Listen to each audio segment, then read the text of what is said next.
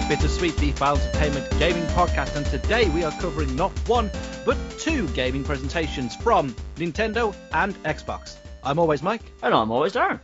So we've bundled these two together because, let's be real, I don't think they quite competed with the PlayStation 5 reveal.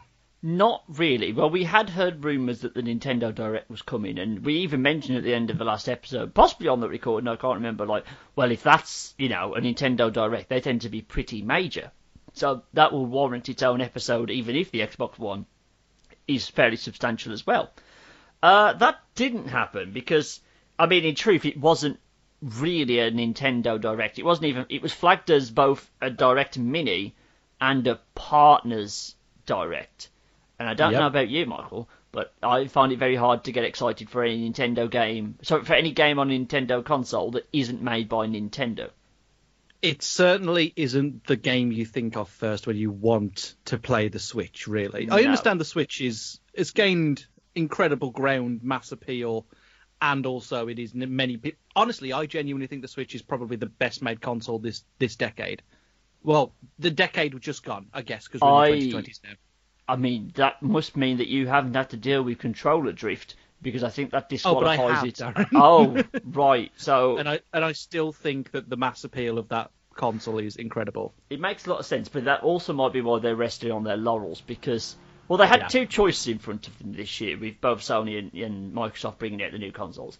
They could either try and compete, knowing it's somewhat of a losing battle, but try and you know keep hold of their share, or capitulate, let them go out alone, and then look maybe to drop a big direct and have a big 2021 once the initial hype has died down.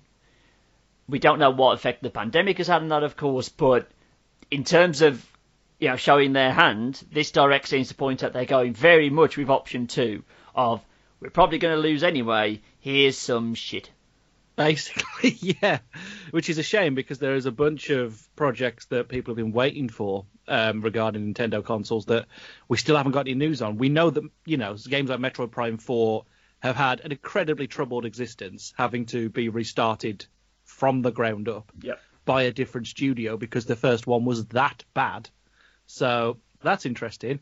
We've still no got got no word on Bayonetta 3, and we know that there is a button in Nintendo's office that just says crash in Smash, and they haven't hit it yet. So they they didn't bring their A game, No. but uh, one game that they they did actually bring news of one of the games that people have been anticipating for Nintendo console, and we'll get to that in just a few moments. But we'll start at the start of Nintendo's mini direct partners showcase, whatever the hell it was called, with uh, DLC for Cadence of Hyrule. a okay. Zelda game that neither of us have played. I've played the original um, Crypt of the Necrodancer, but I've not played Cadence of Hyrule. Right.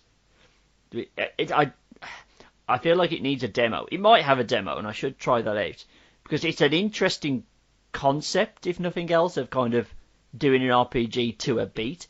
But yeah, this. Uh, to be fair, this is probably the most engaged I was at any point of this direct. Of like, well, okay, when they put out the kind of um, Game of the Year edition of this with all the DLC included, if that's on sale somewhere, maybe. And because it's not a first party Nintendo game, it might go on sale at some point in the next 20 years. So there's a possibility there of me grabbing that. But uh, yeah, if that's the high point, is some additional DLC for a game I don't own, uh, that's probably not a great start. It probably isn't. No. Um, that be, I mean, that being said, I actually, I, like I say, I own Crypt of the Necrodancer, and I'll be real, I can't play it. I don't think it's very good. I'm glad it, it continuously goes on sale, and I picked it up in a sale, and I appreciate what they've built. I can see why people love it. I do not get it, and I like rhythm games, and it was just not for me. I feel like there's there's just one too many mechanics to keep track of with that mm. because it is an RPG and also it's dance dance dance dance dance revolution esque in that you know the best way to keep scores and power ups up is to move around the map in in time and when it works it feels really good it's when it doesn't that's the problem i continuously miss beats on that and you know I used to play lots of musical instruments, including the drums, which is the one that keeps time. and I couldn't do it. So maybe Oh. that's me, but I don't know. But that was the original. They might have polished it up for um, Cadence of Hyrule, so I can't really speak for that game. I mean, you have much more musical ability than I have, which is more than zero. So yeah, I don't. I I I I would like to play a demo, and if it was somehow like if they did like a a PlayStation Plus thing and this was the free game, hell yes. But that's not going to happen. But again, if that's the high point, okay. I liked something. It was the what was next? What was the next game? Oh, sorry, I thought you were on about what was the next up for Hyrule No, because no, they just announced that they were doing a season pass with three DLCs, one of which is a Skull Kid story. Cool. They've added some new music. Fine. The next game shown was a shooter. It was Rogue Company Ah. from Hi-Rez Studios. Fine. It looked okay. It looked vanilla, but that's Yep. that's fine. Yeah, I just don't think I'm that interested in it, all things considered. Not on the Switch anyway. That's No, not what people go not. to the Switch for. Like, the, the Switch has every other because it looked free to play to me. I don't know whether it is, but it looked a free to play game to me. Right, And I still don't choose the Switch to play those games. If I want to play Warframe, I'll play it on the PlayStation 4. True. Now, was the next game the WWE game? It was that Hellscape, yes. Okay, now this was a highlight for me because it got Cesaro onto a Nintendo Direct, something I never thought would happen. I appreciate the choices of the four people they picked because uh, Cesaro has his own. Uh, basically, there's a the guy called Xavier Woods. Uh, who's a wrestler? He's been injured for a while, but even before that, he set up his own YouTube gaming channel where he has a lot of the wrestlers' features. Uh, Big E and Kofi Kingston were two of the people in Nintendo Direct. They're part of the New Day with Xavier Woods. I'm glad they were in it. Cesaro is a big part of that channel as well. I'm glad he was in it. Asuka has her own YouTube gaming channel. Good for her. I was happy with their selections. Now, let me talk about WWE. Uh, I can't remember what it's called. Battlegrounds? Battlegrounds, yeah, Battlegrounds. Right, uh, which is a WWE pay per view, but not a good one. Um, so basically, what happened is you may have heard, if you were on the internet last year, you may have heard of what happened with WWE 2K20. Uh, we've we've all seen that actual acid nightmare. Yes, so the worst wrestling game ever made, undisputedly. Um, what happened was the team that was looking after it, um, well, 2K, it wasn't strictly speaking a pure 2K game. There was a Japanese development company called Yuke's who have been doing the WWE games basically since the PlayStation 1 they severed ties with uh, 2K at this point, and it was kind of handed over to 2K to, to deal with by itself, with apparently a very inexperienced team, which is why we ended up with, even though it's basically just an asset update like FIFA every year, we ended up with the nightmarish hellscape that was 2K20. Um, it turns out there's not going to be a 2K21 for many and various reasons, so we're actually missing the standard one this year and this is its replacement. They've been down this road before. Uh, it was called like WWE WrestleMania or something like that. Um, Oh, was it that was- one where they did all the old wrestlers? Yes, so it was meant to be like more over the top, zany, cartoony stuff. Um, but it had a lot of the Hall of Famers in it. So you had Hogan and uh, Andre, Mr. Perfect, etc. I hated that game. It didn't. All I've wanted is basically I want WWE Tekken. Just give me that, and I think I'll be happy. It's like one of your side projects. This is not that. This is just the normal game with cel shaded graphics, but people can now jump ten feet in the air. It's- And also their limbs are freakishly small. Yes, they all look like they've got some weird gigantism thing going on. Like it's just if everyone, if every, if everyone was motion captured using Warwick Davis, it's just it doesn't work, and it's uh, wrestling can be funny, but this is not the type of comedy it excels at. It's going to be awful, truly terrible. Especially, you could tell they don't have faith in this because as happy as I was to see those four specific wrestlers on that advert, they're not the biggest names. If they were really behind this, they'd push Cena, Roman Reigns, etc. They, they got those four. Well, they pushed the ones the characters were playing as. Um, unfortunately, one of which was Andre the fucking Giant, Well, I- which uh, don't think that's going to happen anytime I soon. don't think those four have been revealed for that game yet.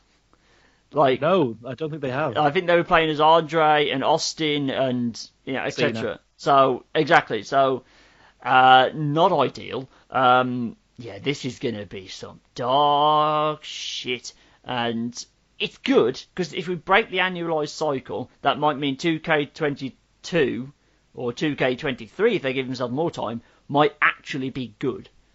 So cool. If this is the penance we have to pay in order to get that, fine. But this is going to be awful.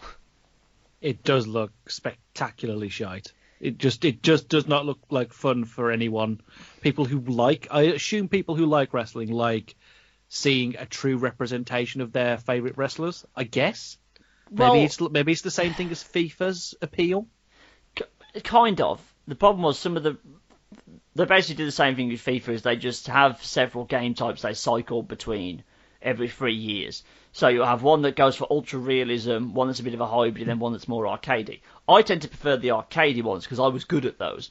Um, I'm not so good at the very technical ones.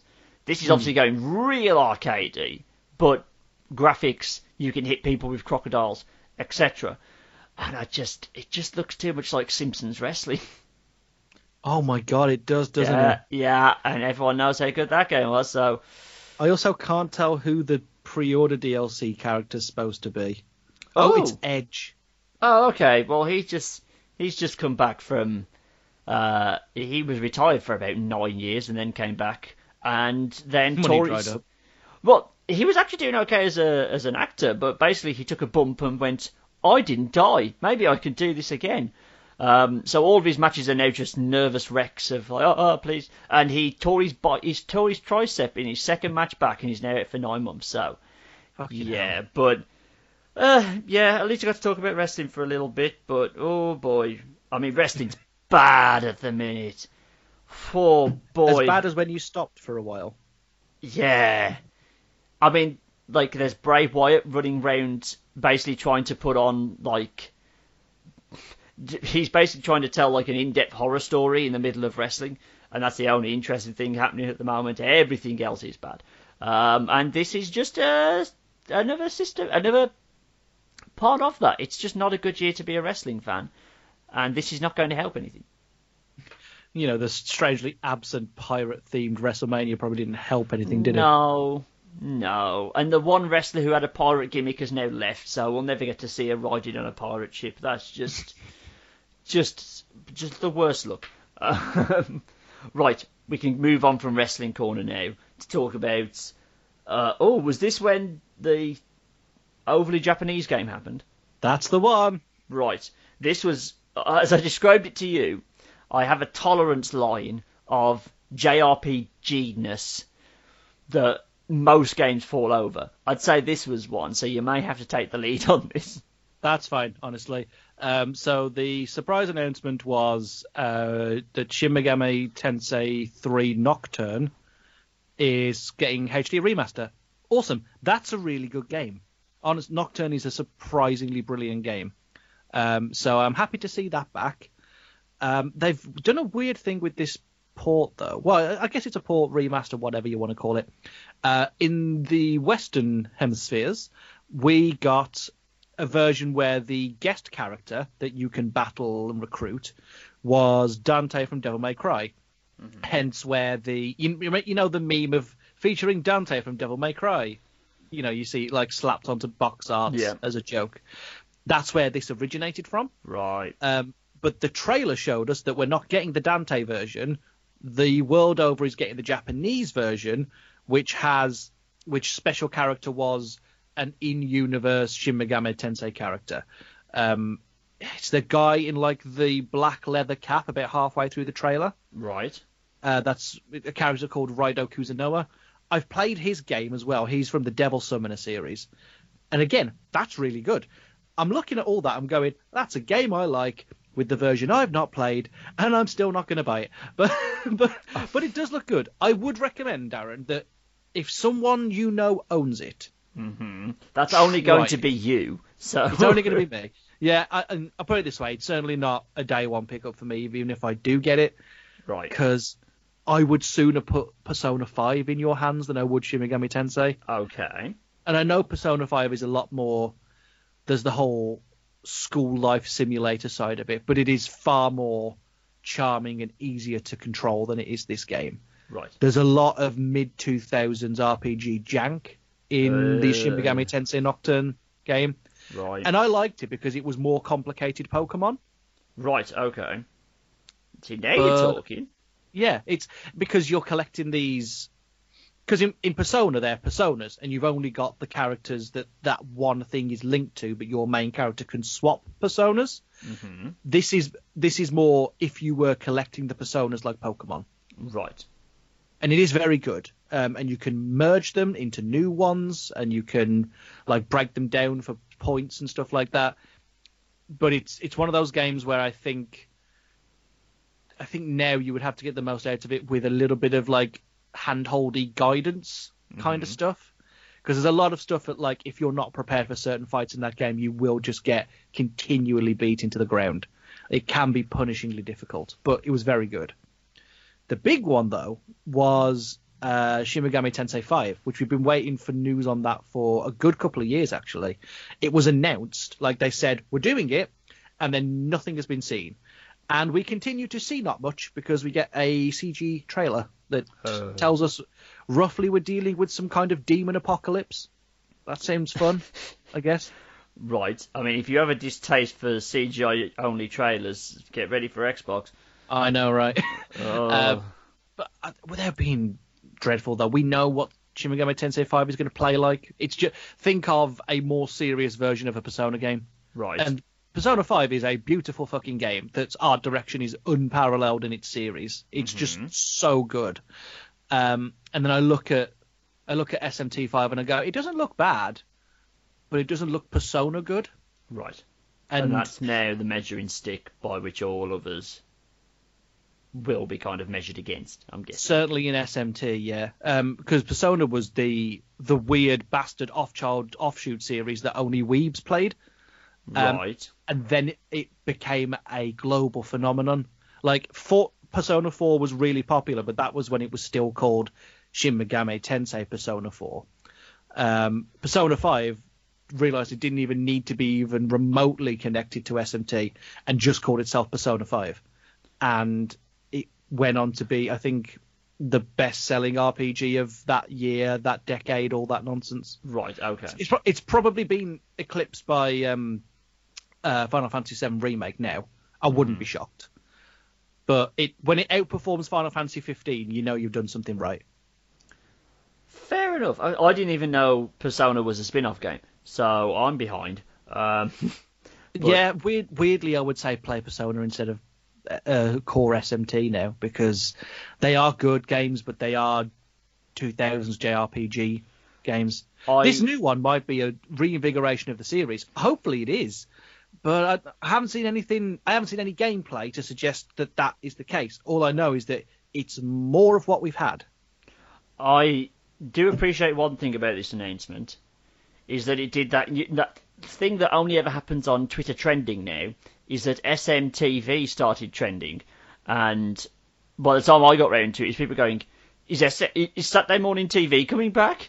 Or Ant and Dec and Cat fell on hard times, and it's time to you know get the kids' TV show going again. So that was fun. Um, I actually posted about that on Twitter. oh, I, like, that's going to be a lot of look- confused British people. Uh, what? Because this is the problem with Twitter trending now. Unless you're actually there in the first five minutes, it just becomes this is trending. Why? And that's all that trending can show you. And I can't get to the bottom of it. So I imagine there was a lot of people who did for at least a couple of minutes. Um, I know some. I went to university with someone who worshipped that show. So I would have liked to have been there to see her excitement before it dissipated. That oh my god, SMTV's coming back! Yay! God, that would be a terrible show now. Yeah. Oh no, it'd just be sad, wouldn't it? It's just yeah, when Ant's not there because you know he had a Friday night, so oh boy, um, Oh God. he just comes smashing through the back of the set. I'm here. when they do like the ant versus Dec, it's who can stay clean the longest. Exactly. They have to use wins. they have to use a Ouija board to get Cat Deeley's career back up and running again. Um, Fucking hell, she really did just disappear, didn't what, she? what, I mean, hopefully she's just retired to a happy life and is just, you know, got out, got out, you know, like the mafia. But I've uh, most presenter types aren't like that. I cannot name you the last thing that Cat Deeley did. It kind of felt like Holly Willoughby to- took her shtick. didn't it? Yeah, she did. I mean, she's probably just done a load of fitness DVDs. Judging by Hemi Davina fitness DVDs, or there must be some Cat Deeley ones. Uh, wow, we've somehow got from Persona 5 to to Cat Where's Cat Deeley? Uh, okay, so yeah, it was a very disappointing direct, considering there was like so many like prediction videos of like, is this going to be the reveal of Metroid Prime 4? Are we going to see the Breath of the Wild sequel? Are we going to get Pikmin 3, uh, Pikmin 4? Sorry, uh, uh, all this speculation, and then it was just here's some DLC. Here's a shit WWE game. Here's a shooter no one's going to play, and here's some ports. That don't even bother, lads. Why? That gained them nothing. Unless there was rumours of they were going to do a direct. Nintendo went, "Oh shit, we're not doing a direct. What do we do?" And they just called everyone they could. Of like, can, can, can you give us anything? And this is what they got with like 24 hours notice. That's the only reasonable explanation why you would put this out. it, it does seem to smack of they got nothing. And what's interesting is that they've not gone for what now, what now Microsoft have done and what PlayStation did, and they didn't just go for one big blowout, which they should have done. Honestly, they they Well- said that there's more of these partners uh, directs in the pipeline. Great, do them all in one go. Give us something to watch. You know. maybe the only alternative is they were trying to clear the decks of all the stuff that they're obligated to tell you is coming, but you know they're not particularly behind it. It's not Nintendo first party. It's not going to get that much excitement. They're clearing the decks with these minis so that when they have a direct, it is like fucking 80s cocaine level good of just pure straight Michelle Pfeiffer white gold news. Every video is a massive hype thing, and you know that that means we have to you know we have to do a few shitty mini directs to to get to that point.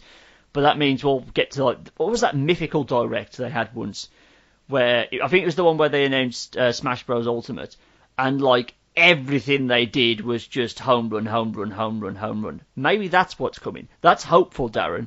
That's not Yeah. the one. That's not the actual story. I believe. I believe this was. Oh no, we've been caught with our pants down. We need to put something together. Here's this. But maybe. I think that's that's the thing that they didn't. It doesn't even feel like they turned up to participate. It just felt like they grabbed whatever was available that people were working on because the Switch is this established name now and people want to develop for it.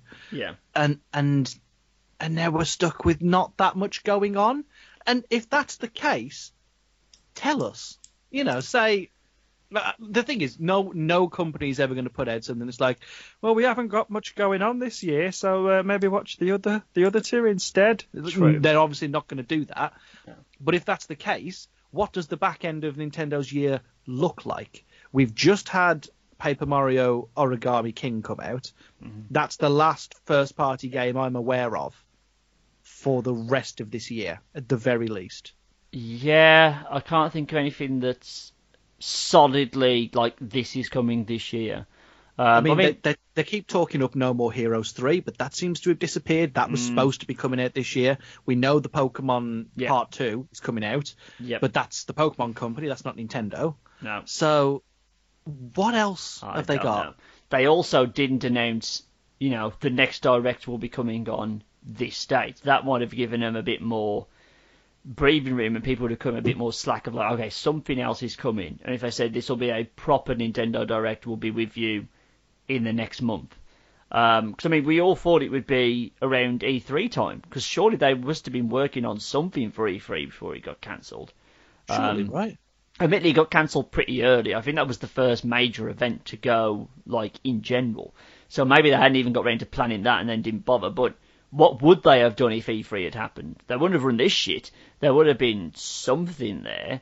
But maybe there would have been at least a couple first parties and a Smash Yeah. character, at the very least. maybe it's just it's at the point now where they could show you stuff, but they'd be showing it to you for the sake of showing it you. It would be another video from the Breath of the Wild sequel, maybe the first glimpse of a video from Metroid Prime 4, but they've got nothing more substantial than that. So why bother to put that out when we can't deliver dates, we can't deliver anything more substantial than what's already out there, when we can afford to wait because, you know, it's a weird time we're living in at the moment. We've got two consoles that are going to dominate the news cycle no matter what we do. Eh, they put Min Min out. That's probably enough to kind of keep them going for a little bit. I think. Well, yeah. they need they need to have that fighters pass wrapped up by Christmas next year. So Yeah. I don't know. That's making me nervous. They only just got um, the previous fighters pass done on time. Yeah. So I am very nervous about them finishing the Smash DLC. And then obviously we don't know what other studios are doing. We know the Pokemon company is going full steam ahead on anything that they can get their grubby hands on at the moment. Yep. So you know all the mobile games and obviously Snap, which looks incredible.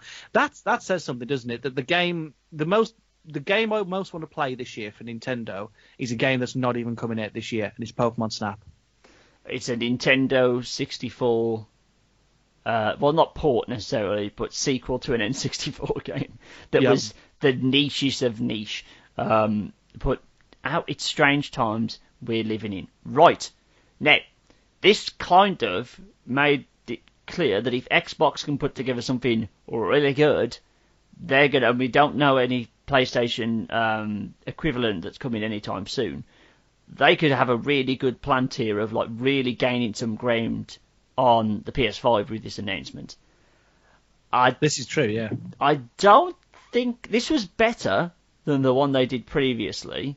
I'll give them that, but I don't think it was a home run. It wasn't a home run. It was better than the Switch one by a country mile, but there wasn't something on this that made me think, Jesus Christ, I cannot wait to play this. Even though there was a, a surprising amount that I am actually going to end up playing. Um, because there were some really good parts of this and then some really confusing parts of this. But we'll get into it. We'll start from the top, shall we? Yes. So they opened with the reason that everybody was watching, which was that's a fair gamble in it by not leaving that till the very end to get people to watch the whole thing. Yeah. Um, but yeah, they started with Halo Infinite. Um, now there are three platforms that they are launching this game on, and three platforms across all of them. Not all the games, but potentially up to three platforms, being Series X, Xbox One, and PC. Uh, Halo Infinite's coming out for all three of them. It's also going to be available on Game Pass, and they showed an extended gameplay demo. This is coming out this year, and I think that it is actually looking close to done. I'm I'm I'm happy with how this looks. To be honest, there's been a weird controversy about the graphics for this game, how it looks a bit too, a little bit too action figure esque. right. But my my question is, what's wrong with color? what's wrong with having a shooter that isn't murky and brown?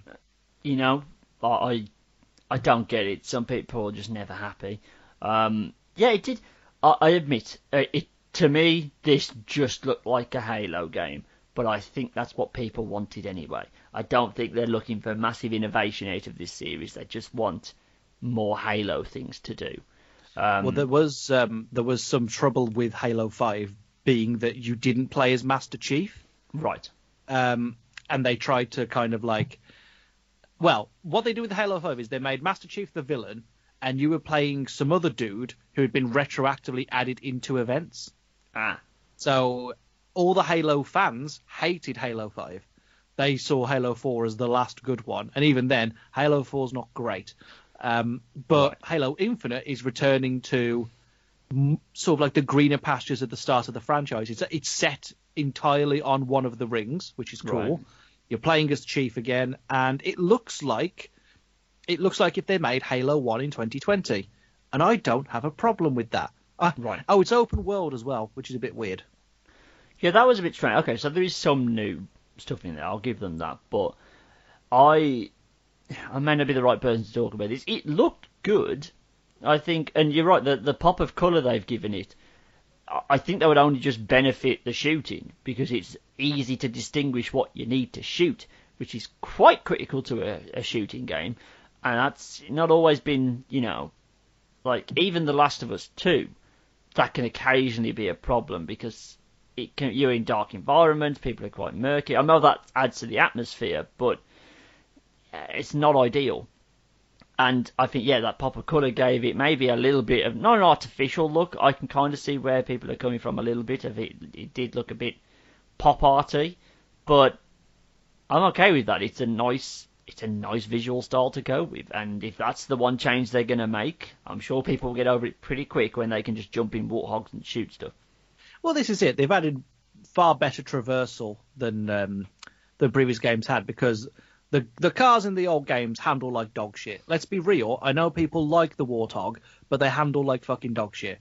So they've looks like they've changed up the cars a little bit and they've given Master Chief a grappling hook this time, which just seems to be this generation's thing. So that's fine. Okay, cool. Um, but it just looks like more Halo. And honestly, if it's back to what the old Halo games were like, you know, Halo one through three, that's that's a pretty near perfect trilogy. Mm-hmm. They're all really fucking good games, especially Halo three. That is, it's a crown jewel on the um, 360. So if this is even slightly aping that, it, yeah. it it'll do gangbusters, and it's on Game Pass, Darren, which means I get to play it. I mean, that is a big dick move. I I think it was smart to front load with this because this is the biggest selling point.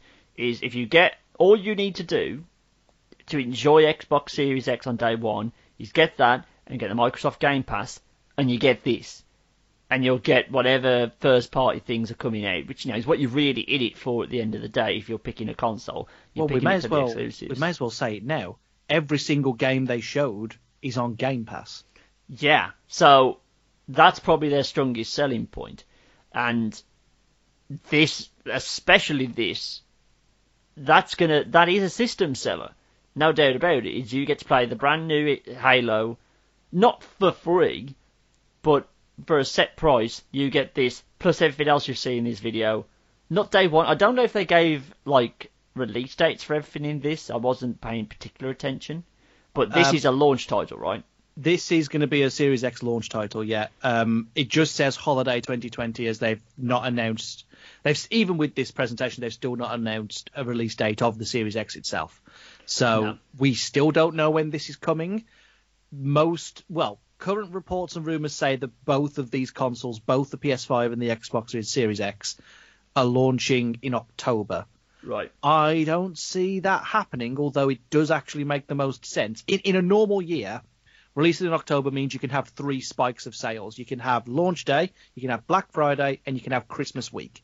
Yeah. So that would have been perfect, but this is not a normal year. It is not. And and I don't see any of these consoles getting three separate spikes.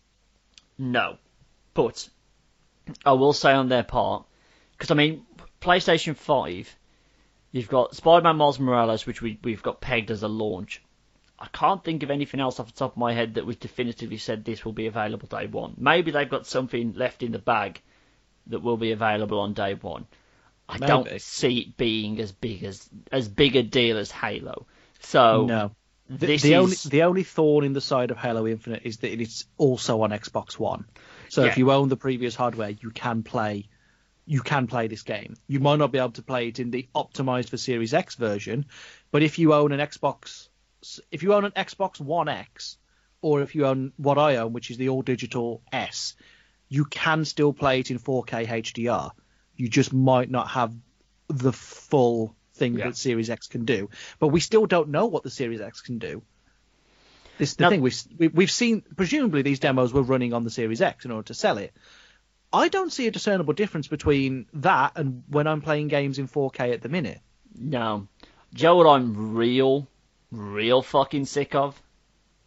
Why everyone is trying to track down this bloke called Ray, because every game is mentioning it. Like we've got the best ray tracing technology, and I'm like, why can't we find this guy Ray? It didn't seem that hard. Oh my god, I did not like. I, I, I get that these videos, for the most part, are not for the casual gaming audience. I understand that this is more for the you know industry ties people who are in tune with what's happening. Good God, am I bored that they've been smacking them over the head with ray tracing, frame rates, and all this shit that does not matter at the end of the day.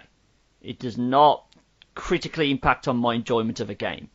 And it's mm. it's I think this is the problem of the kind of leveling, the plateauing of just what we can do with video game graphics is starting to ease out. Because I mean, you look at the jump from PlayStation 1 to PlayStation 2, gigantic leap forward. Oh yeah. And I'd say, you know, it, then it lessens off with every console. And this is the same here. I'm not saying that playing it on the, the Series X won't look better than playing on Xbox One, just the same as it, playing something on PS4 and PS5, there'll be a difference. But it's not that big of a leap forward which means they've had to pivot into giving you more. Like, the reason for doing it is not fucking look how good this looks. It's it runs faster. I, I still don't know what uh, uh what everyone's like. Oh, it's 60 FPS. I'm like, I don't know what that means. I know what it means, but I I I don't get days for just twitchy 18 year olds playing you know shooters. Frame rate matters to them. I understand that, but it doesn't matter to me, which is why I'm a little bit disengaged with the hype a little bit. I think. I get where you're coming from. I, I I'm not a frame rate snob, but I do understand. I hmm. do get why people would want stable 60 frames per second whenever possible, because it is just more fluid. But there's a fine line between it being hyper realistic, if you know what I mean. Like hmm. it, this is too smooth to even emulate reality smooth.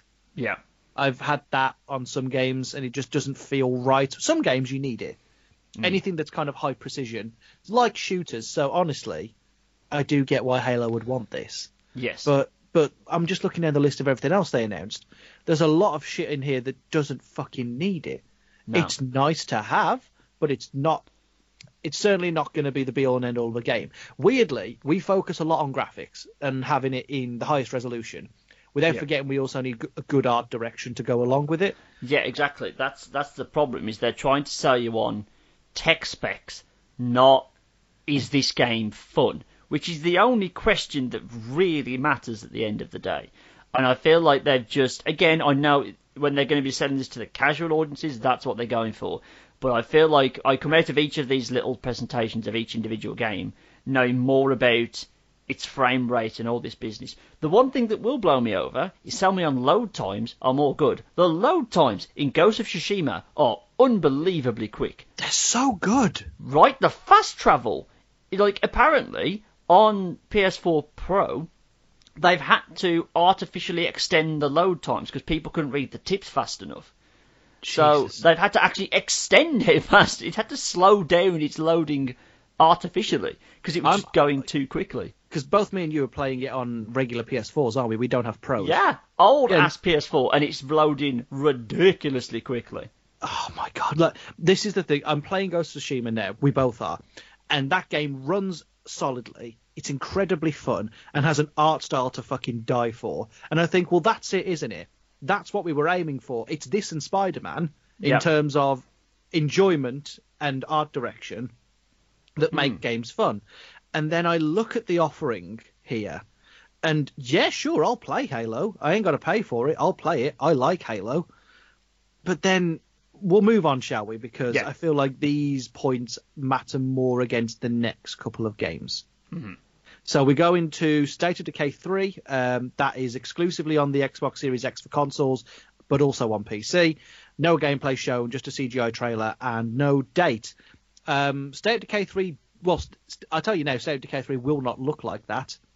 Like, if you've watched anybody play State of Decay or played it yourself, you know that that's not what that game looks like. So, couldn't give a fuck, to be honest It's a, with you. it's a, isn't it a top down? It's a top-down isometric survival game. And they made it look like the fucking Last of Us. Yep. Uh, all right. Yep, because because art is dead, art is a lie, nothing is real. So fuck that game. Uh, Forza Motorsport. So dropping the numbers, going for just Forza Motorsport, which was the name of the first game. So we're doing this shit again. So if you want to Google Forza Motorsport, you got to decide between the presumably the 2021 version and the original. That's fun. Uh, again, not coming to Xbox One, uh, but is on Series X and PC. At least they showed the game running in engine Yeah. and it looks good, but racing games are just very easy to make look good. That Yeah. looks like a car. You It's- won't see a single console release in history that didn't have either its first or second game a racing game to show you the graphics that it can pull off. That is just, I think it's in the contract of all video console reveals that it's needed. And I mean, again, I've not played a Forza. It looks fine. It looks good. I imagine it's quite fun to play. The thing is, it's Gran Turismo. It's Xbox's Yeah. Gran Turismo. Yeah. The the best Forza game is the Forza Horizon series because that that's more like a classic Need for Speed or Burnout game. And they're f- and the thing is, they're not bad looking games. I'm playing Forza Horizon 4 in 4K. It's fucking gorgeous to look at, but it's fun. It's it, it tells you why it's fun. It's like here's the vast amount of things you will do in this open world driving game. Here's all the courses you can go on. You can go and scout out courses before you race them if you want to. But also, you one of the things they put boss battles in the fucking game. At one point, Right. like someone rolls up in a hovercraft and races you. It's incredible. Sweet. Awesome. This is not going to be that because, again, this is Gran Turismo. This is where humour comes to die. And Yeah. we're going to have a very serious race with very serious people. Um, but, again, stand. I get it. It looks great. It was the next game. I'm, I'm not intending to buy a Series X, but this is the first one that at least piqued my interest of like, well, this looks interesting. Because interesting art direction. Yeah, exactly. So this was Everwild, which is going to be the new game from uh, Rare. Um, and I think oh, yeah, this, I forgot about that. yeah. So I think this was probably the most interesting game they showed. It was essentially spiritual Breath of the Wild, but Yeah, that's playing as some kind of shaman, I think. yeah. Um, but it's more about nature and kind of using animals to kind of, you know, being in tune with animals and all this good stuff, which, you know, isn't really, like, you know, a big part of Breath of the Wild at all. It's more fighting demons. But I like the art style. I liked, I mean, wrong, there was no gameplay here. This was a CGI trailer. But as far as that goes, it got across the art direction.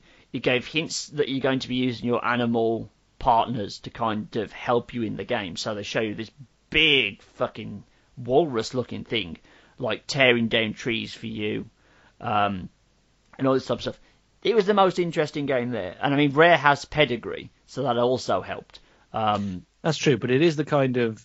Uh, it's not the same pedigree that made Banjo Kazooie. That it, it's a different team. I mean, I've played Sea of Thieves, which was their last game, Mm. and it's fine. It's better when you've got people to play with, but I can't Yeah. fault how, you know, how it functions. It's a very well functioning game. I don't know if Everwild's a, a multiplayer or not. What do you think? Well, they seem to be focusing mainly on the on the lead woman, but there were different humans there, so I mean, there's a chance. But this is the thing with the CGI, we don't know, you know, what type of game exactly this will be. Maybe you're right; it is a multiplayer kind of geared experience. Um, I'd be more interested in it as a solo adventure because I think then you can really explore the story and get into all the quite spiritual things they're seemingly going for it. I don't know if that necessarily suits that that seems like that needs a deft hand of storytelling, which is not multiplayer's arena really. Um, but we'll see. I, I would have appreciated some gameplay, but that's a sentence I could say for a lot of these things. That's true. Wouldn't that be nice to be able to see what the gameplay is like? But again, they didn't give a, a, a, date on this, which I have to question because I think right now you're still trying to sell people on buying this when it launches. I, I, I you should be putting. You know already what your launch lineup is. They already know, at least unless plans change, they know what date it's coming out and what's going to be available day one. This is the time to be pushing those as hard as you can. I think even if you have to retread games we already know are coming out, that's fine. I think you save this for like later on in the year. Like maybe if this, you know, games like this, you can put this out um, either just after the launch, just before the launch, something like that. Front load it with games we know we're going to be able to play. Because it's all well and good seeing this and then going, well, that looks brilliant, but if it's not coming out for a year, that's not selling your console. No, it isn't. This is. It's not so much a problem as that they don't have games for the Series X. They do. They've showed some off. What they don't have is dates for the games for the Series X. Yep. Um, I was I was telling you, wasn't I, that there was I read an interview that it's saying that there is no solely Series X games, as in it's on the Series X and nothing else, not even PC, for two years, which That's is mad. just a terrible thing to say when you're trying to sell a brand new machine. That just, it's great for people who've got Xbox One. Oh yeah, But- perfect. I oh god, I it could work, admittedly, because if it's just not a buying market at the moment, at least they'll have the games to rely on to bring in that money. Whereas if PS, you know, if the PS4 once Ghost now Ghost of Tsushima is with us, I mean I know we've still got third party things to come off, but Sony is now going to be moving away from that. You won't get any Sony, um, Sony owned studio games coming out on that. I don't, I don't think, can't think of anything else that's meant to No, that is the out. last exclusive. The, the, for me, the, the last two games of this generation are Crash 4 and Cyberpunk, and that's Yeah. it. So, other than like third party games, that Sony is now moving on to the PS5. That could work because that will definitely boost console sales. It's whether that balances out what Xbox is doing because we just don't know what type of economy we're going to be living in. Christ is going to get sad. We don't know what type of economy we're going to be living in in you know in a few months' time when these are meant to be coming out. It could actually be a masterstroke on Microsoft's part that they go, well, yes, the Series X didn't sell as well as we'd hoped, but Halo Infinite's done gangbusters on both. Um, you know, whatever else they're going to be bringing out has done gangbusters on both. That's actually helped us. We've just we've been able to keep games um, sales pretty high, even though the Xbox Series One hasn't done great. Whereas Sony, if they're backing their horse to the hilt, and people just don't pick it up to the extent they were hoping to, that might be a little difficult. I don't think, don't wrong, I don't foresee either of them going out of business based on this. It'll just be interesting to see kind of will that work in Microsoft's favour in terms of, you know, all these people with the um, Xbox One playing their games, getting excited, seeing all these Xbox Series games come in, knowing, well, if this is the standard of game we can expect on the new console, when exclusives do roll around, we're happy to jump over. Or will Sony have gained the leg up by, you know, outselling Xbox initially because you can only get these games on PlayStation 5, and then just kind of never letting that lead drop by just keep going with the series. I'm rambling at this point because I'm not an economist, but it's going to be interesting to see.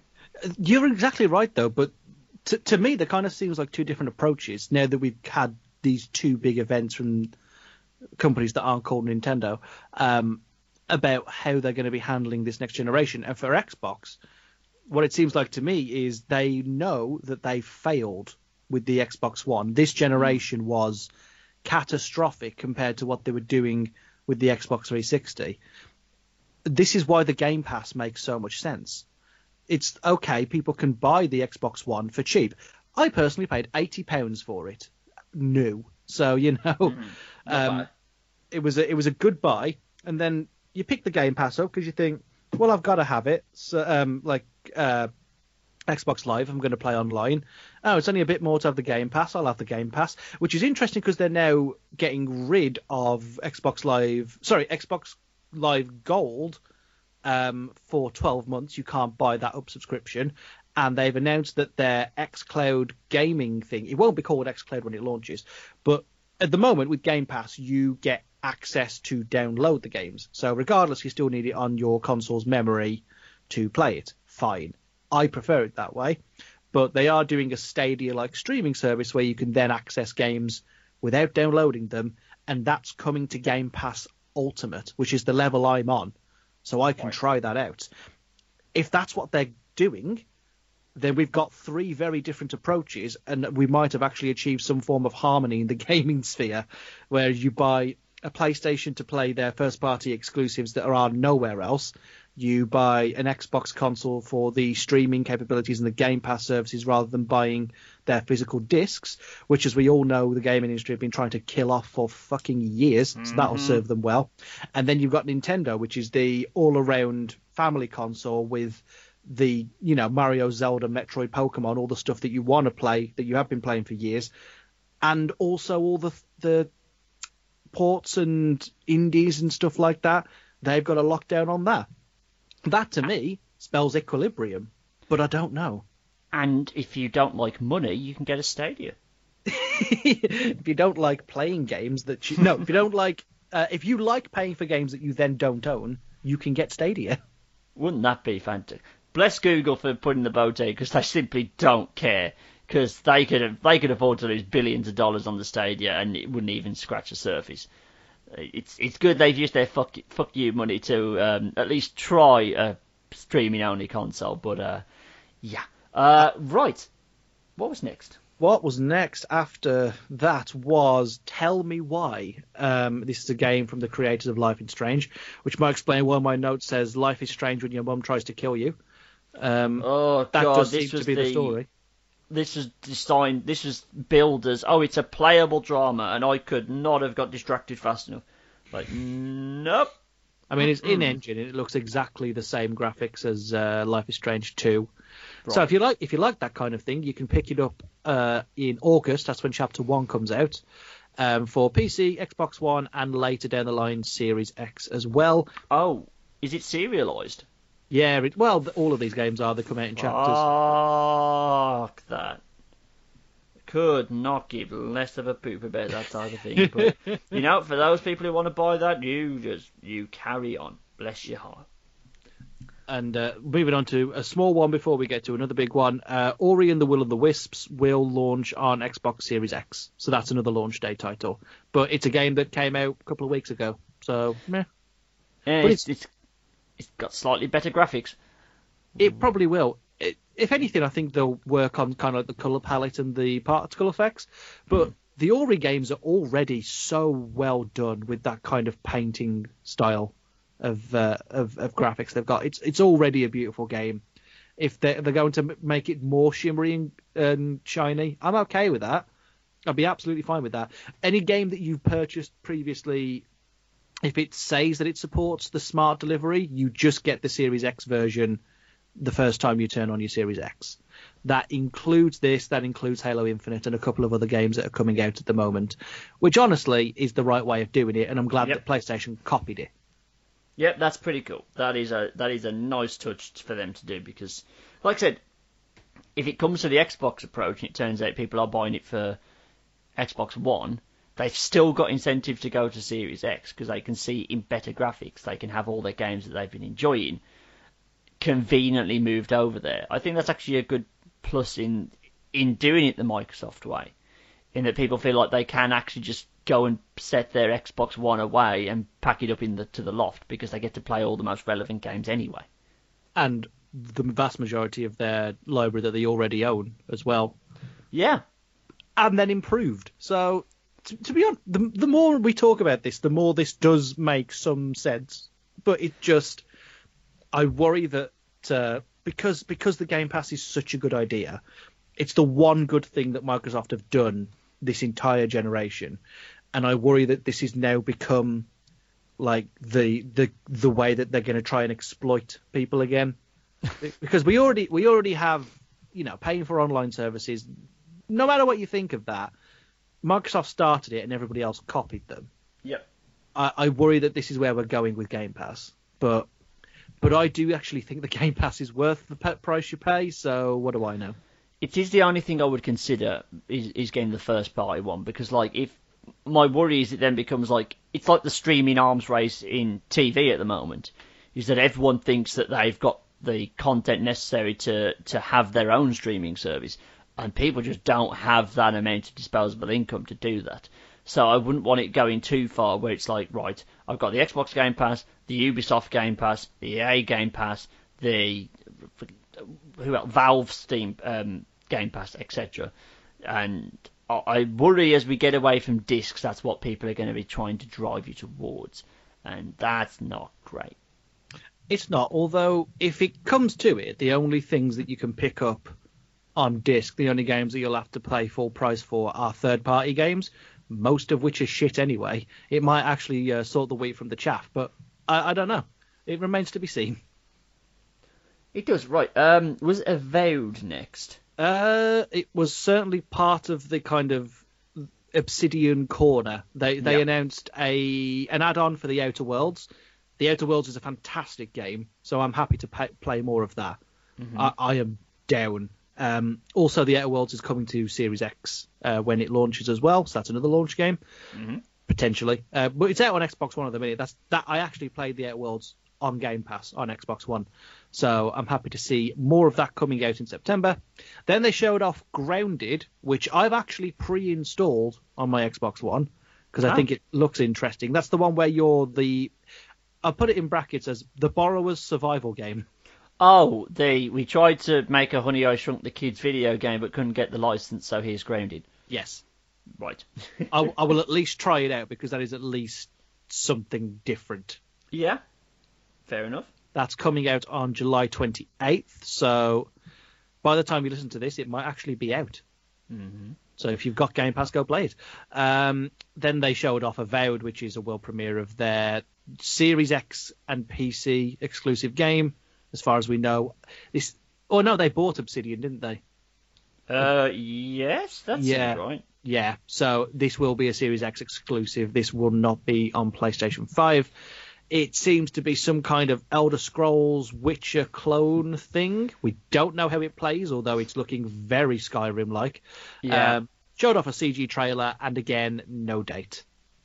Uh, yeah, it couldn't be more. We're trying to be um, the Elder Scrolls Six to the punch. which I'm okay with because Obsidian have made the best Fallout game. So Right. you know, I- I'd be okay with that. I probably would play this if I was picking up a Series X. Mm. I don't think I'm picking up a Series X, so it might be one of those ones I kind of admire from a distance, much like I did with, you know, the Halo games and uh, Rare Replay, uh, the Gears games, basically all the, the good first party Xbox One games from this year, from this generation, the few that there was, were the ones that I was looking at with kind of oh maybe someday, and then I got a cheap Xbox. But this might be one of those because Obsidian know their shit when it comes to um, first part uh, first person RPGs, as shown with the Outer Worlds, incredible game. So Yeah. I would be interested if I saw some gameplay, and we didn't. Yeah, I mean, I will give them this. When they started to like ramp up, the, they got to weirdly the ones that had longer videos had no gameplay. The ones that did have gameplay had shorter videos Mm. because we kind of got to like a bit of a montagey section um, that had like Tetris effects come in. Um, we saw Destiny 2's coming in is going to get like um, I don't know if it was exclusive content or like first run content they're going to get on Xbox Series X. Uh, well, with Destiny 2 and Tetris, Tetris Effect, uh, neither of those will be exclusive. Um, Destiny 2 is coming to Xbox Series X and Game Pass as well, uh, with all of its expansions. So actually, that is the best way to play Destiny 2 is via the Game Pass. Um, what was this? Uh, Game Pass Ultimate members will also get access to a full streaming version when that launches.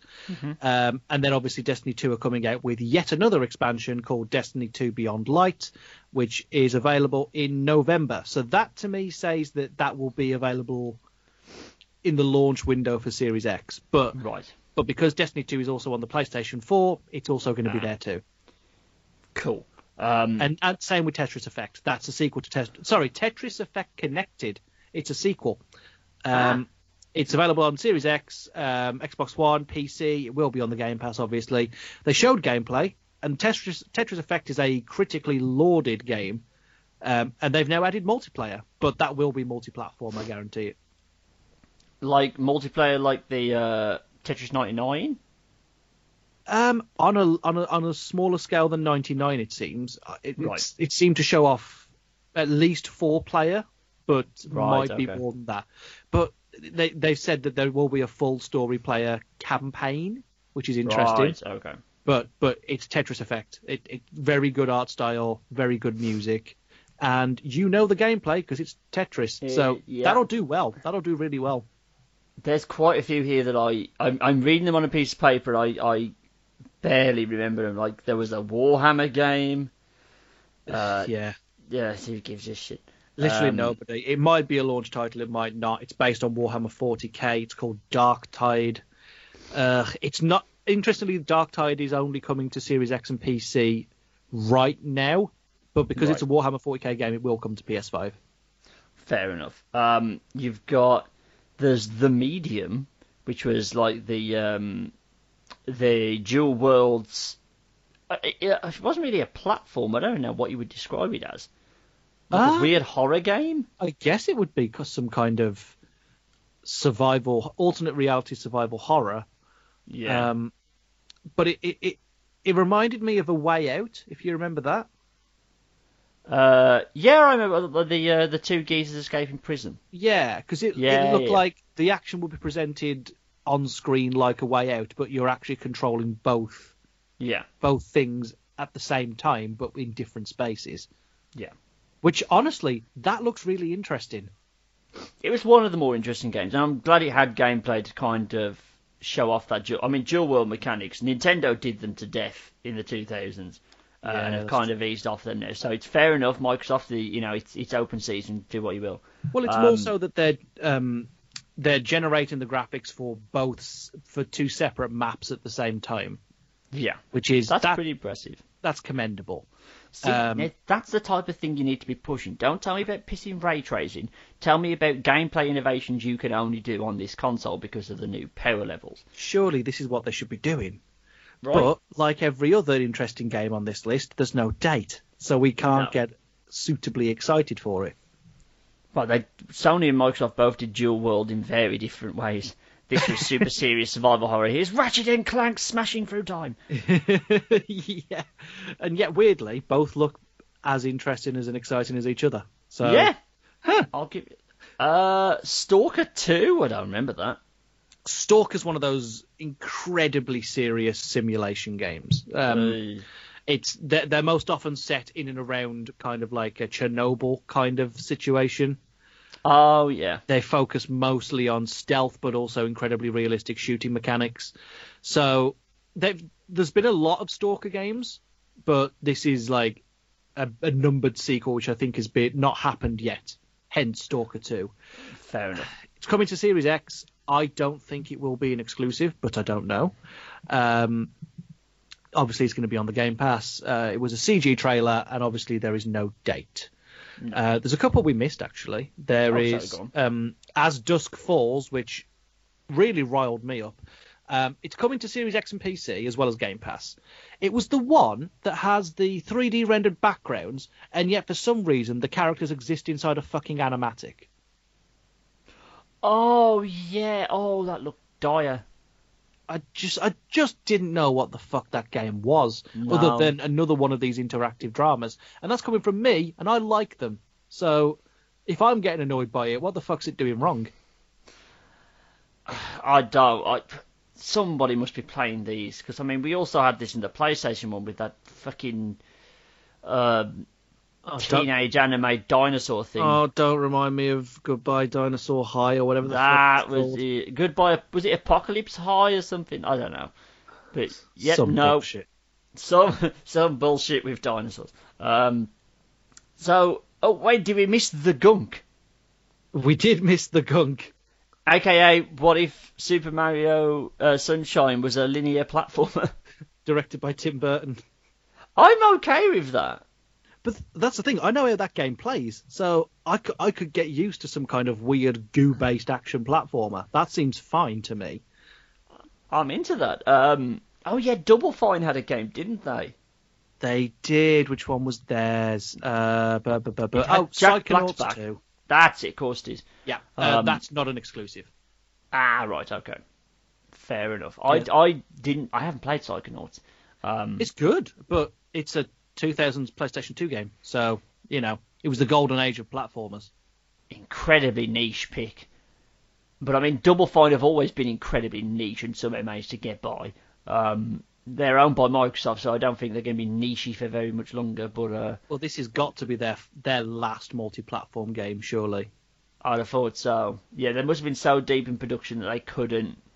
You know, it'd be, it'd be a waste of money to pivot to just being exclusive, I guess. But maybe they'll get a timed exclusive. That seems to be the way things are going at the minute. Well, let me double check actually. Oh my god, it's actually an exclusive. Oh, Holy shit! It's actually the the first game that Double Fine will publish as an Xbox Game Studio. It's coming out on PC, Mac for some reason, Xbox One and Series X, and that's it. Oh no, tell a lie, PlayStation 4 is in there, but Ah. it, it might not. I put it this way: it's not in the it's not in the byline, but it Yeah. is in platforms on Wikipedia. So, ooh, will they drop the PlayStation 4 version of this game? Will they mean, do that? I don't imagine it's going to be a massively selling game anyway. So maybe yeah, they do take the. I don't know. But hope we don't know how different the hardware is. If it's really easy to co-develop it for both systems, or if you know they've got to do a, a fair amount of work that's going to cost them millions to get it on the on the PS4 as uh, sorry PS4 PS5 as well. Don't know, but Ah, here we go. So, um, in June 2019, Double Fine was acquired by Microsoft to be an Xbox game studio. Despite the sales, Double Fine stated that Psychonauts 2 will still be announced on all previously announced platforms and not exclusive to Microsoft platforms. Uh, in a 2020 interview prior to the acquisition, they were at a point where they had to cut boss fights out of the game due to a lack of funds, but were able to add them back after Microsoft bought them. cool. Okay, well that's interesting. So whatever Double Fine do next will be their first Xbox exclusive. Right. So that's interesting. Sweet. I think is that everything other than the one they'd saved till the end. Let me take a look. We've oh they showed off a couple of minutes of Senua's Saga Hellblade 2. Um, Yep. uh, the only thing that they revealed is that the setting is Iceland. We've had a very I- Iceland heavy summer. Oh yeah, we have, haven't we? it's been strange. Such a small, uninvaded country is, has been the highlight of the uh, of the world. Really, Uh-huh. Um, I I have I haven't played Senua uh, Hellblade Senua Sacrifice, but I've heard good things. I am playing it at the moment, and it is very Ah. good. It is very. Um, I would say that's probably one of the best audio designs I've seen in a game. Well, heard specifically. Um, it's really fucking good. It's really, really fucking good. And if it's just more of that, cool. I am. I'm on board. Because does it like go into like a bit of like psychological stuff, like um like she's not doing well? sh- I'm not sure which specific disorder she has, but if I said something along the lines of you are playing as a character with either schizophrenia or dementia, I would be on the Right. right lines. Cool. Um, but it is not tasteless at all. It is Right. very well done. awesome. Um, Oh, two Right. last two things before we Oh, talk about the on. big one, because this is just literally just two sentences. Uh, they are putting out um, DLC for Phantasy Star Online 2. That's cool for all the people who play that. uh-huh. And there is a story mode for Crossfire X. Uh, no one cares. Sweet. Now I must admit, the big thing they announced at the end. I have never played this series of games Oh, again because it was on Xbox. I, uh, but I suspected that you were going to be excited. Oh boy. So Fable's back. Fable is back. in POG form. Um, so, I mean, again, CGI trailer, we can't really go off much more than that, but, I mean, I knew how big of a deal, because this felt like one of their, like, big franchises that then just completely died a death out of nowhere. Um, and, Yeah, and Fa- kind of went away. Fable's now skipped an entire generation. It, it, what what happened is is that Fable was developed by Lionhead Studios, which Right. was um, the home of famous liar Peter Molyneux. Yeah. um, who who he was like he would make insane promises about his games, like if you Yeah. dropped an acorn. Um, in no, we're talking. This is when he was talking about Fable One. He was like, if you drop an acorn in the game, you can come back as your character ages and see the tree grow in real time. I'm like, fuck off! You're on an Xbox One, not an Xbox One. this is going to get confusing, isn't it? Um, Yeah. you're An on the original Xbox. Yeah, Yeah. like there's no way the original Xbox can do that, and of course it couldn't. Um, but if you take them as really fun, well-humored RPG light games, then they're really fucking good. They're really fucking good. I my favorite is Fable 2 because that kind of felt like it, it kind of watered down the RPG elements at a time where I wasn't mad into them and made Right. it really easy to understand. And then they kind of ramped that back up in Fable 3 with the the kind of the town management sim stuff. But they're all really really good games. Now obviously Lionhead Studios doesn't exist anymore. So I oh shit, who's making this new one? I want to say it was Sunbreeze, but I'm not entirely sure who it is. I am going to double check. Uh, I think it's Playground.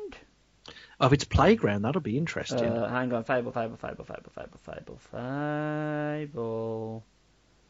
Oh, I've just read it. Where's it gone? Um. Oh, son of a fudge. yeah, it's uh, Playground Games' highly anticipated Fable reboot. What did Okay. Playground make? I feel like they've made something. they they've made the Forza Horizon games. Ah, That that is very good. That is I mean, very good. that's a bit of a leap. Yeah, but if- from- but Forza Horizon understands the fun in driving, Right. Okay. and it certainly understands character and humour. So they are Right. a great fit for Fable.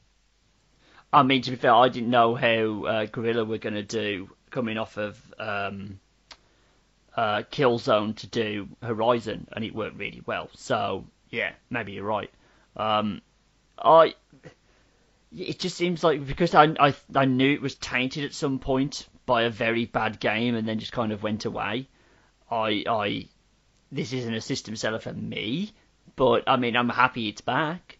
Yeah, Fable's had a really weird history. So the first game was great, the second game was great, the third game was great, and then the Xbox One happened, and they well, not even that. The Kinect happened, and then they Uh. released that weird motion tracking Fable: The Journey, which was dreadful. Then they, it looked like they were going to have that big Xbox One game called Fable Legends, which was going to be this kind of third-person shooter-esque uh, four-player co-op game with like an evolving world thing, so you would all share each other's story modes. And then they cancelled it. So Ah. so so that that never happened. It looked good, like art design wise, it looked fucking incredible. Um, but never came to be.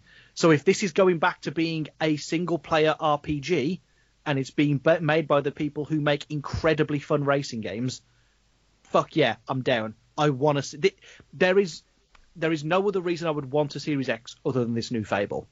I wouldn't buy it for this for a new Halo. I wouldn't buy it for Stalker. I wouldn't buy it for anything else that they showed off. I would want to know how good this one is. This is the one to keep your eye on. Fair enough. Yeah, I think it was a smart because you you were right with saying I I wouldn't open with this just because again it's not anything substantial. They haven't got the date. They haven't got gameplay. But as a closer, as a oh, one more thing, I think this is the best they could have done because we know there's not a new Gears anytime soon, unless they're doing a port of the one that's currently on Xbox One with like you know new campaign stuff, new whatever this felt like the one they had in their back pocket that they can show off and get people excited about because they just they've they've missed it. You know what I mean? They haven't been able to play a new uh, Fable game for so long that this feels like the right type of tease. You know, most of these games, they're new IPs. We don't give a crap about them. A little CGI trailer and no date is not going to do all that much to stoke the flames of interest in the Series X. This does. I'll give them that at the very least. Which I mean, I think overall it was a much better step forward. Um, I, I still think uh, maybe the next one is the one where they say, right, here's the date. We're going to talk more about what the console can do, and we're going to have like maybe just five games we're going to show off, but they're all launch titles. Here are all of them running on Xbox Series X. I think that's now the next step. I would have taken that first and then done the kind of you know long-term planning one that this was second, but I'm not a I'm not a PR person, so do what you want. No, I- they they certainly put themselves in better stead than they did the first time they showed off the Xbox One. Because that was lifeless. Yep. That was, do you like TV and the Kinect in your game console? Like, no, no, I don't. I don't want No, that. th- I'll I'll give them that they haven't touched on anything multimedia yet at all. So kudos for that at the very least. I mean, if we'd have got an E3 presentation, we would have had at least 10 minutes dedicated to that shite. But um, they've kind of had to streamline things here. It's, it- it's actually worked out in their favour. Yeah. Thinking about it, this has been a much stronger showing because they've been limited to showing off gameplay demos and trailers, which is the entire reason people watch these things anyway. I, I'm not going to say I won't miss the the antics of things going wrong on stage. I really love the cheesiness of E3. hmm but this this gets to the point a little bit better. Yeah. And I certainly think It it's only going to benefit Xbox because their stage shows were the worst for that shit. God, they were, weren't they? I mean, Nintendo could occasionally pull out all-time Hall of Fame blunders, but yeah, Xbox, ju- Microsoft just consistently had bad. I mean, nothing's as bad as Ubisoft presentations. well, They're- so nothing as bad as Ubisoft in general, as it turns out. Oh boy, looking forward to that next Ubisoft forward. That's going to be uh, oh god. enlightening. uh, I will say this: I'm looking at like my PS4 collection. There's so many Ubisoft games in there that I now know were made under the less than ideal circumstances. Um, Yeah, it's it's a little bit go. depressing, isn't it? A little bit, yeah, but uh, well, I mean, to be fair, we can chuck that in real quick because we did get an Ubisoft forward uh, since the last time we did an 8 bittersweet. Um, we had the official Far Cry 6 uh, with Giancarlo Gus from uh, Breaking Bad. Giancarlo Um, Esposito, yeah. That's him, yeah. Uh, which again, CGI trailer can't really say much about it, but they're clearly ignoring, you know, the apocalypse that happened in Far Cry 5. uh, we just we, unless that just happened in America, and they're so insulated they didn't bother to just leave America and go back to what was normal, you know, the rest of the world. Um, that is an Ameri- very American thing to do, to be fair. Um, Yeah, that's what true. else was that's there? true.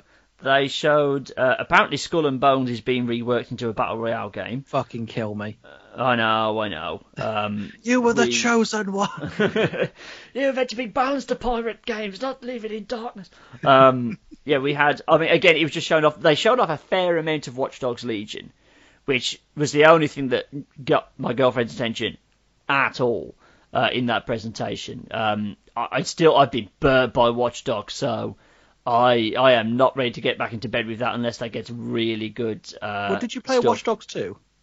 No, admittedly I haven't. I think it was on. I think I've got it in my library. I think it was a PS Plus game at one point. But it uh, might have been. I did play it, and it was really quite fun.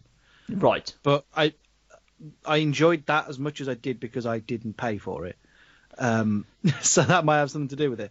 But at least, I mean, we now know what Ubisoft is like as a company. Yeah, But I'm not going to take the the merit of the game away from those who developed it, even if they did happen to go through some really harrowing shite. And I hope that they get better, you know, from the company and they do right by them. But if we're going to judge the quality of their work, Legion might be pretty good. yeah. I, it's, I, I don't think it's worse what they went through, but it looks pretty good. It does. Um, and we saw a bit more of Valhalla, but it wasn't. It, it's it just looks like Assassin's Creed. Like it looks like the new ones anyway. Yeah, Um, it's the fucking same. I just I can't get excited for it. I wish I could, but I can't. See, I see where you're coming from. I, I, I, I sped through Odyssey. I don't think I played it in the right way. I'm going to try a bit harder with this one, but uh, yeah, it's, it's not as inspired a setting. I think it's just, it feels, it already feels played out. This the new style of Assassin's Creed just feels, it's already a bit old hat. I mean, it's still mechanically good, and I mean, if I do say, you know, because Ghost of Tsushima is going to be kind of an equivalent of what old Assassin's Creed used to be like. And I don't particularly like the stealth in in Ghost of Tsushima. But the problem is we now don't get stealth from Assassin's Creed games because you're playing as a goddamn Viking. They can tell Yep. you as much as they want that they weren't just, you know, you know, berserker rage people. But I've never, in no one wants to be a stealthy Viking. That's not a thing that happens. You want to run in all guns blazing. That's what they did. That's true, and and st- Ghost of Tsushima. I mean, we will do a full episode on it, but it's ended up being the better game, I hmm. think, really. And even though the stealth in that game is bare bones basic shit, Yeah. there's at least enough tools to play with to make the chase interesting. Yeah. I want to say, I, there's because I'm, I don't mind stealth mechanics that much. It made sense in this game, so you get both a ninja game and a samurai game in the same game, and it works really well, and everything feels sort of fluid, which I appreciate. There's no stop-start gameplay with Tsushima, but that's exactly what it was like in the old Assassin's Creed games. It was very stop-start, mm-hmm. and I just. I, I see these new ones, and like you say, it is it's just another RPG. I just don't see how I It can is. get excited for Valhalla. Origins was good, and I hope this is more in key with that. I, again, I just can't. I think I played Odyssey in the wrong way. I just, I, I, I went for like I'm just going to run to all the points of interest because the story was duller than dishwater. Um, so we will see. But anyway, that is more than enough video game chat from us. I am the ball's down PlayStation's court. We will have to see whether they're going to jump ahead because I think Xbox has said this is going to be not monthly, but I mean pretty close to that now. We're going to be getting more and more updates as we go, whereas PlayStation have kind of kept us vague. So we will be back at some point. It's really annoying that we can't tell you which video game company we'll be covering when we do this next. That would be nice to have a little bit of a schedule going, but uh, Yeah. I suppose we've, we've, since they've had to cancel everything, maybe there was a schedule and it all got torn up. But when there is new announcements, we'll be back to tell you about them. And in the meantime, you can go and find me on Twitter at that Mike Owen. You can go and follow Darren on Twitter at the Guttridge. We're also both on Instagram under the same names. You can go and follow the site on Twitter, Instagram, and Facebook under the username FoulENT. That's F O U L E N T. You can go and find us on Spotify, Apple Podcasts, SoundCloud, and wherever you can pick up your RSS feeds under the username FoulENT or FoulENT Podcast, depending on the service. And as always, you can go to foulentertainment.com for more stuff like this, including articles when there's something to write about. Because there hasn't been. there There just really hasn't, been. been. I hope you like pitch episodes because there's lots of them that we've done this year over on foulentertainment.com. Oh, We'd love to tell you what we were going to do next, but we don't know. So uh, keep it tuned. Yep. We'll, uh, we'll we'll think of something. We'll, we'll certainly be back with you with something very soon. But until then, we will see you next week. Bye, everybody. Bye.